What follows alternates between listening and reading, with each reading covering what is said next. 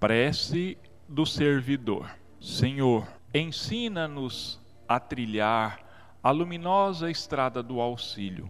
Dá-nos força para destruir a pesada fortaleza de nossos próprios erros.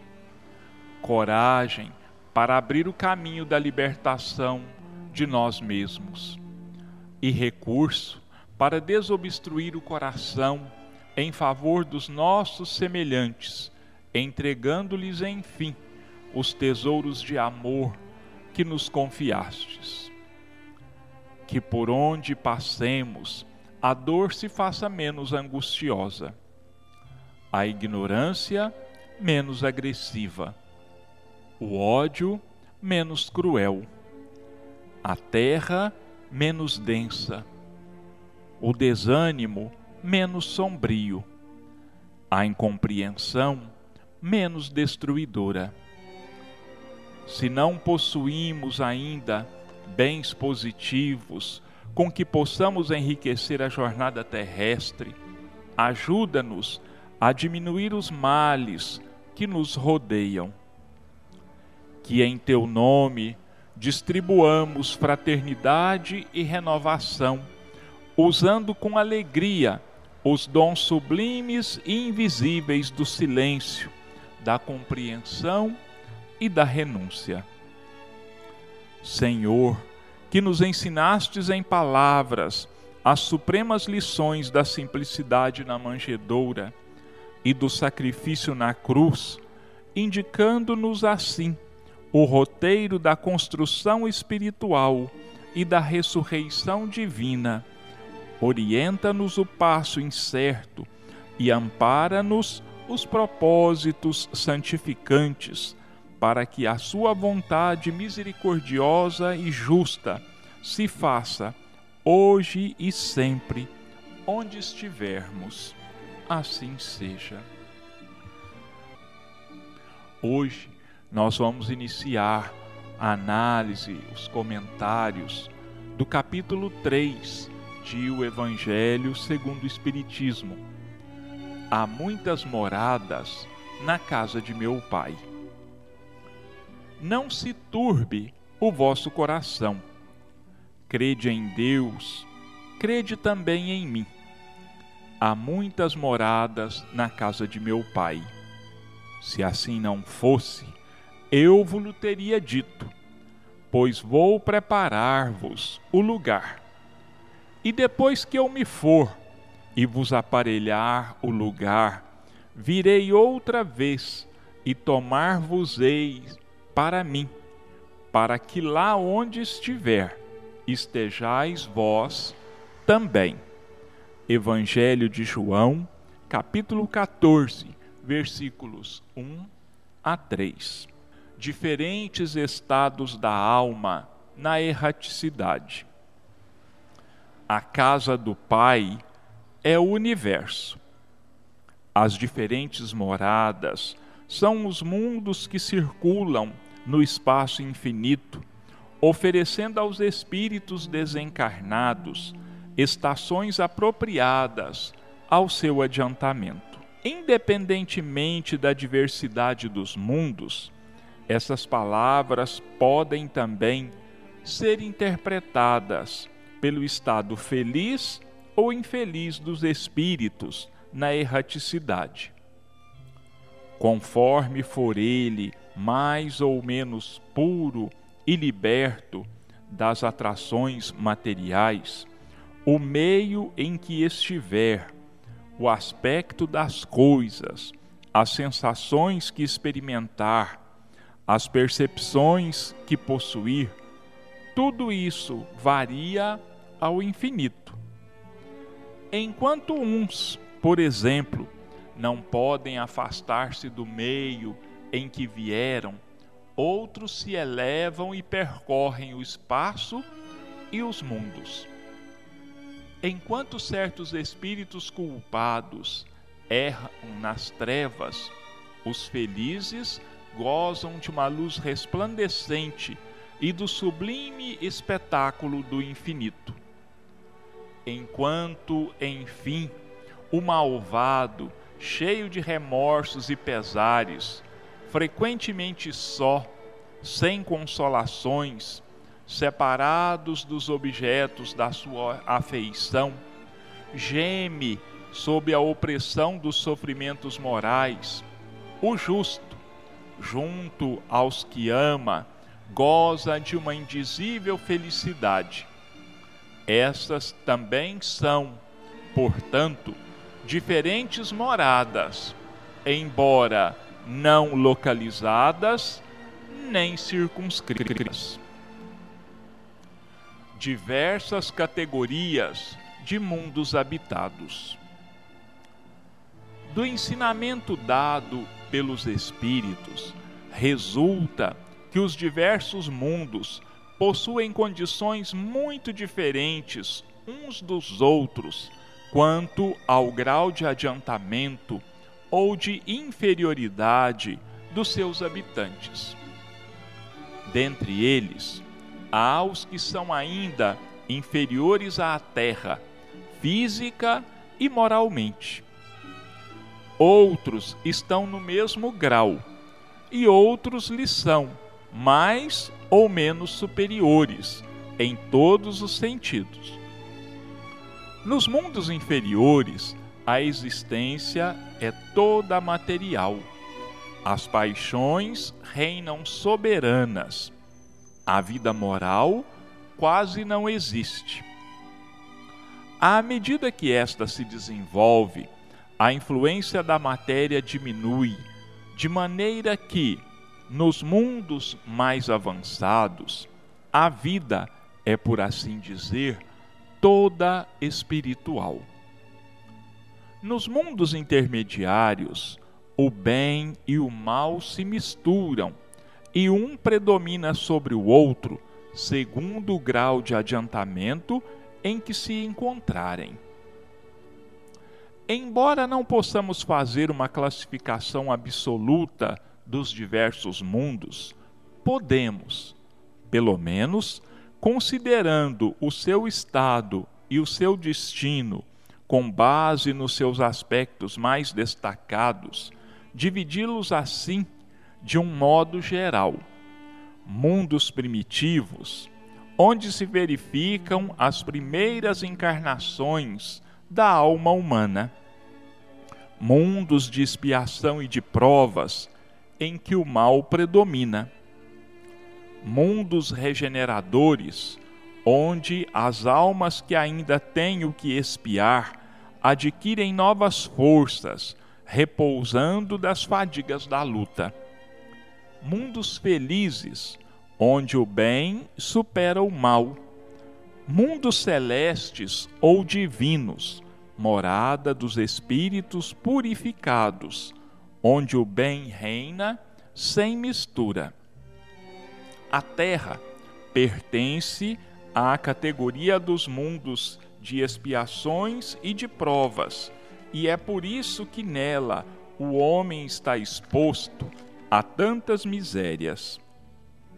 Os espíritos encarnados num mundo não estão ligados a ele indefinidamente, e não passam neste mundo por todas as fases do progresso que devem realizar para chegar à perfeição.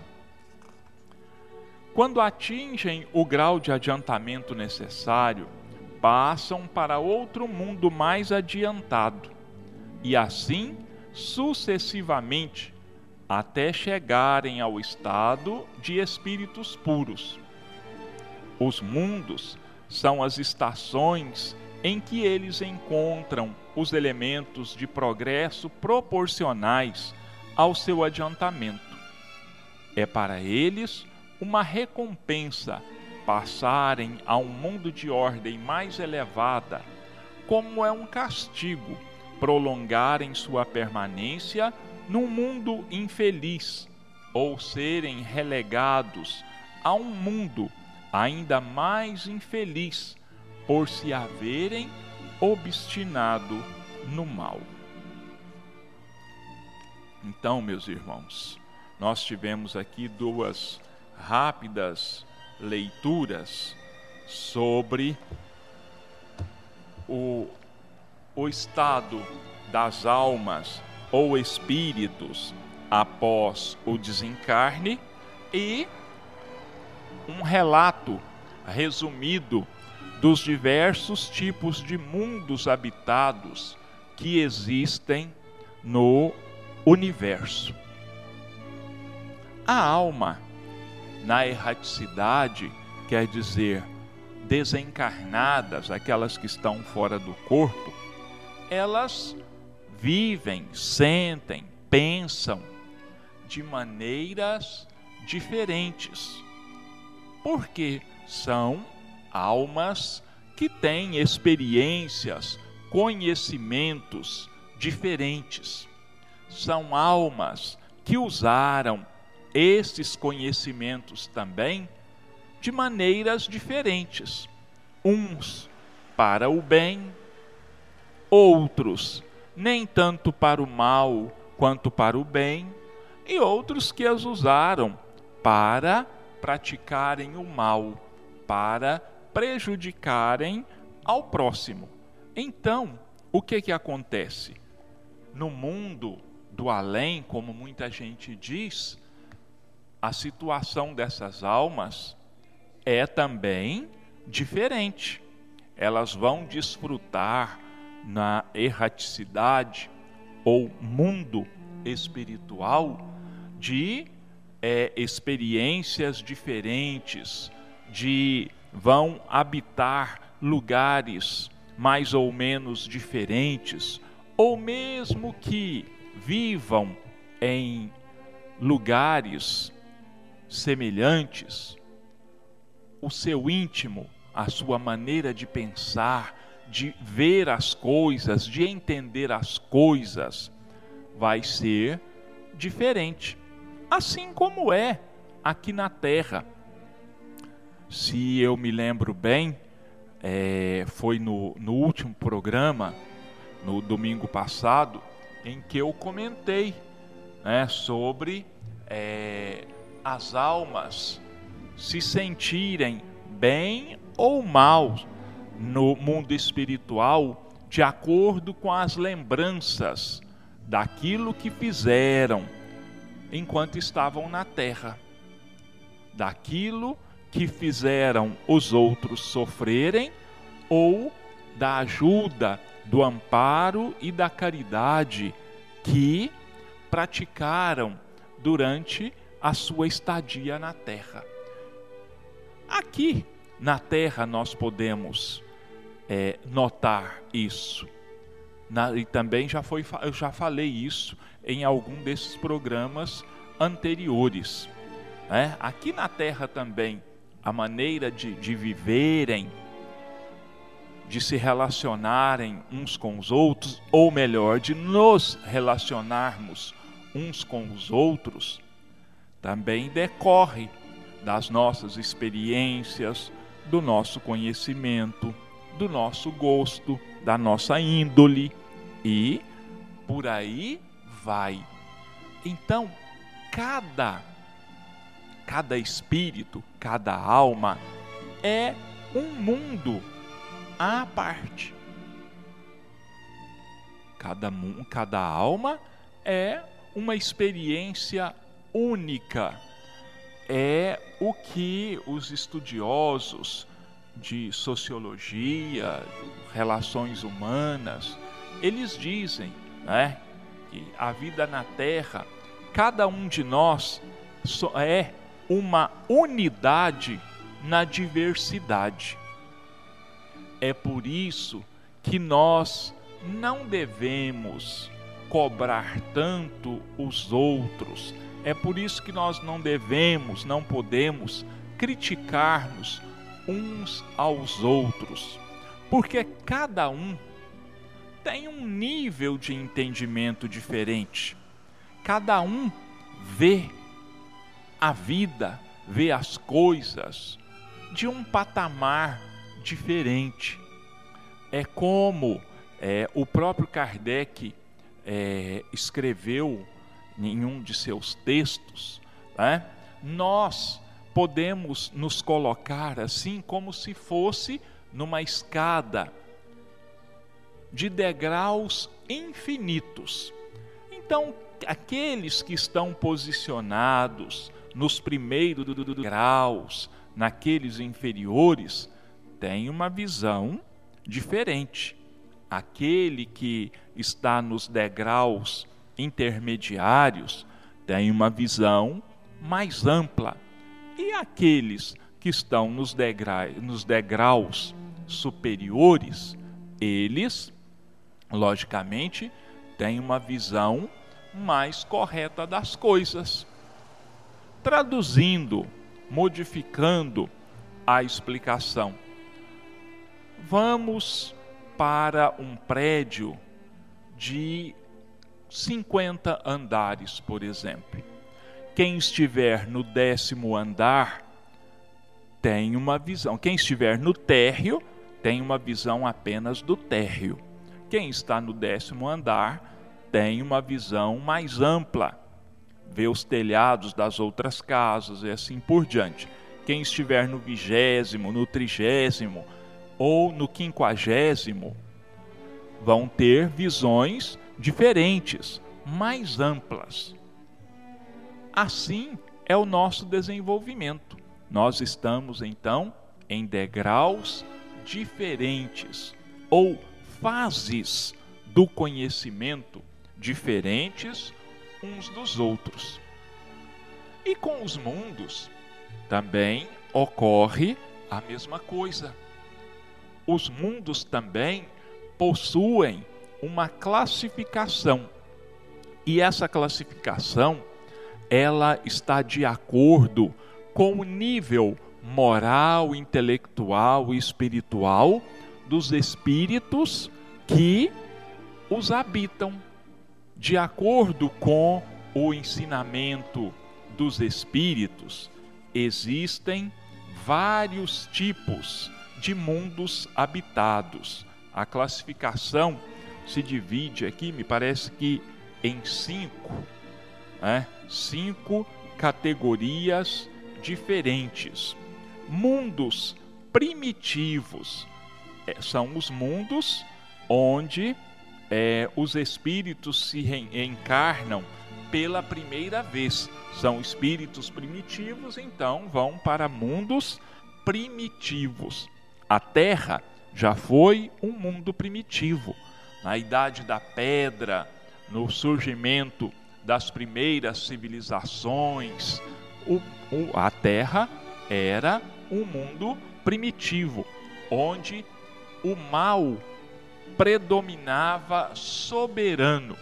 A lei da força, da brutalidade, o poder era usado para a dominação, para a exploração, a escravização e assim por diante.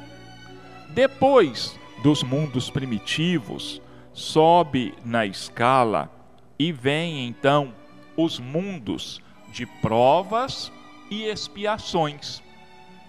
É a classificação atual da Terra, a classificação espiritual, por assim dizer. Mundos de provas e expiações. Nesses mundos de provas e expiações dominam o mal e o bem.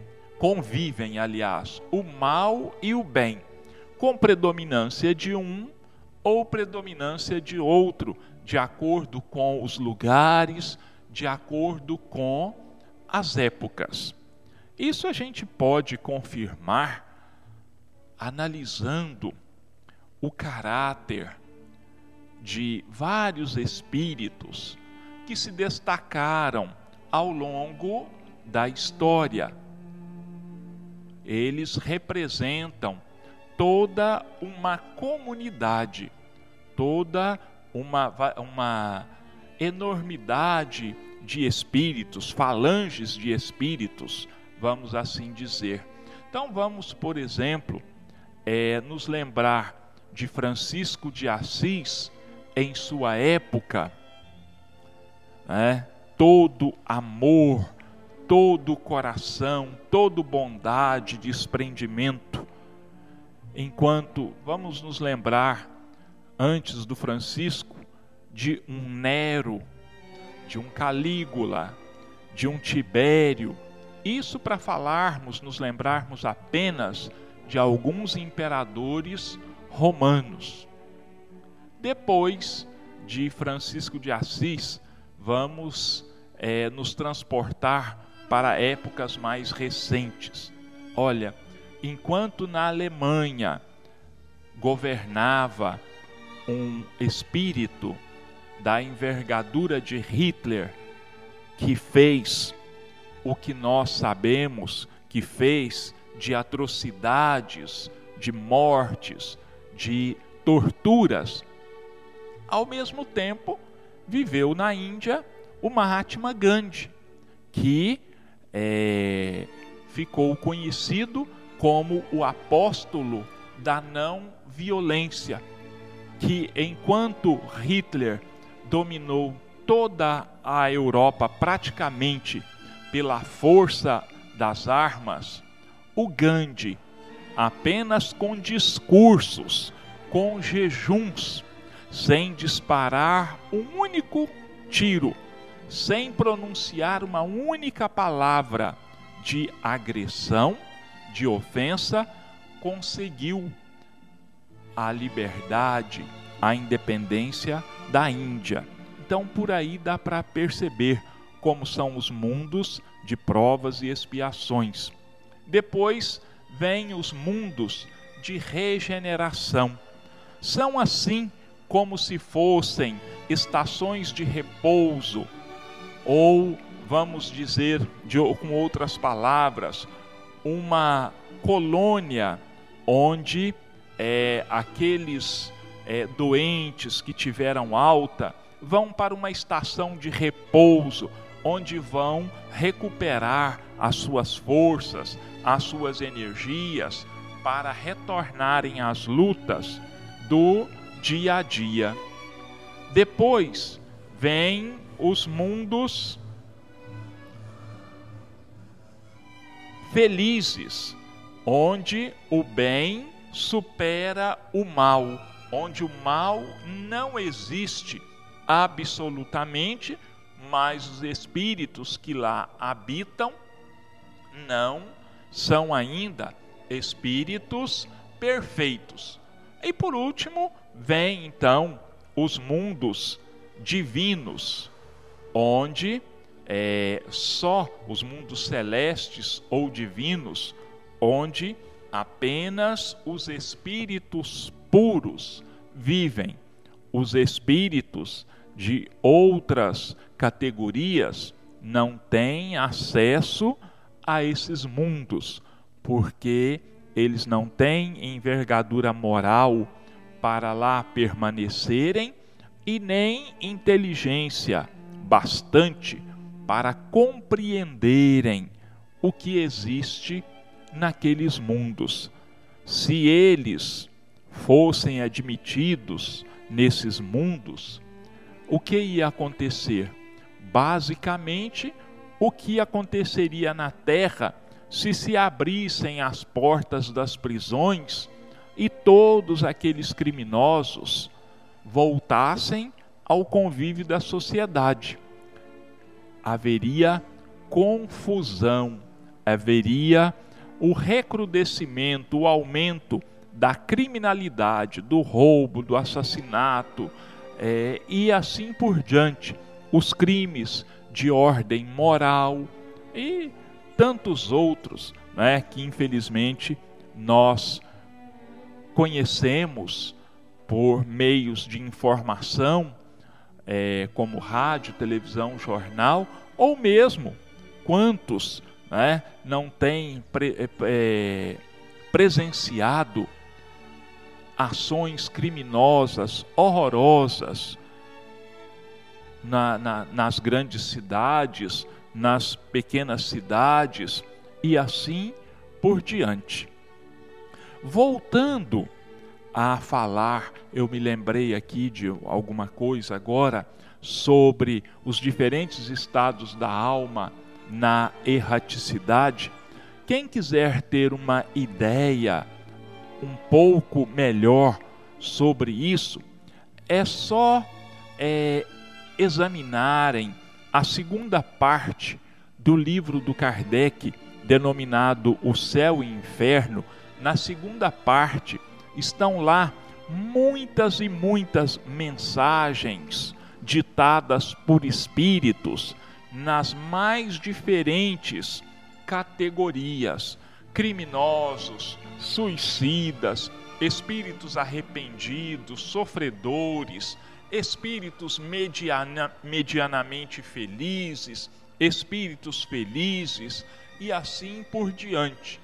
Pelo relato deles, dá para a gente ter uma ideia aproximada de como é a vida espiritual, as diferenças mais ou menos acentuadas entre uns e outros. Meus irmãos, nós vamos agora para a segunda parte dos nossos comentários. Nós agora vamos comentar mais um capítulo do livro Sinal Verde, André Luiz em parceria com Chico Xavier, capítulo 37, em matéria afetiva. Vamos falar um pouco sobre afeto, a importância do afeto, as consequências de se demonstrar falsamente afeto a alguém, de se aproveitar do amor, do afeto, da dedicação de alguém em relação a nós. É um assunto seríssimo que, se for mal observado, mal usado, mal vivido, se nós abusarmos da área afetiva em relação a nós e aos outros, nós vamos ter posteriormente consequências dolorosíssimas. Então é muito importante que a gente saiba se portar em relação à área afetiva. Vamos ver então o que é que André Luiz nos ensina, que orientações ele nos passa. Sempre é forçoso muito cuidado no trato com os problemas afetivos dos outros, porque muitas vezes os outros, nem de leve, pensam naquilo que possamos pensar. Os espíritos adultos sabem que, por enquanto, na Terra, ninguém pode, em sã consciência, traçar a fronteira entre normalidade e anormalidade nas questões afetivas de sentido profundo. Os pregadores de moral rigorista em assuntos de amor raramente não caem nas situações que condenam. Toda pessoa que lesa outra nos compromissos do coração está fatalmente lesando a si própria. Respeite as ligações e as separações entre as pessoas do seu mundo particular, sem estranheza ou censura, de vez que você não lhes conhece as razões e processos de origem. As suas necessidades de alma, na essência, são muito diversas das necessidades alheias. No que tange a sofrimentos do amor, só Deus sabe onde estão a queda ou a vitória. Jamais brinque com os sentimentos do próximo. Não assuma deveres afetivos que você não possa ou não queira sustentar. Amor em sua existência será aquilo que você fizer dele. Você receberá de retorno tudo que der aos outros, segundo a lei que nos rege os destinos. Ante os erros do amor, se você nunca errou por emoção, imaginação, intenção ou ação, atire a primeira pedra, conforme recomenda Jesus. Então, meus irmãos, fica aí o alerta de André Luiz para nós no que tange às nossas relações afetivas, às nossas relações de uns com os outros, não só de esposo para esposa, namorado para namorada, né?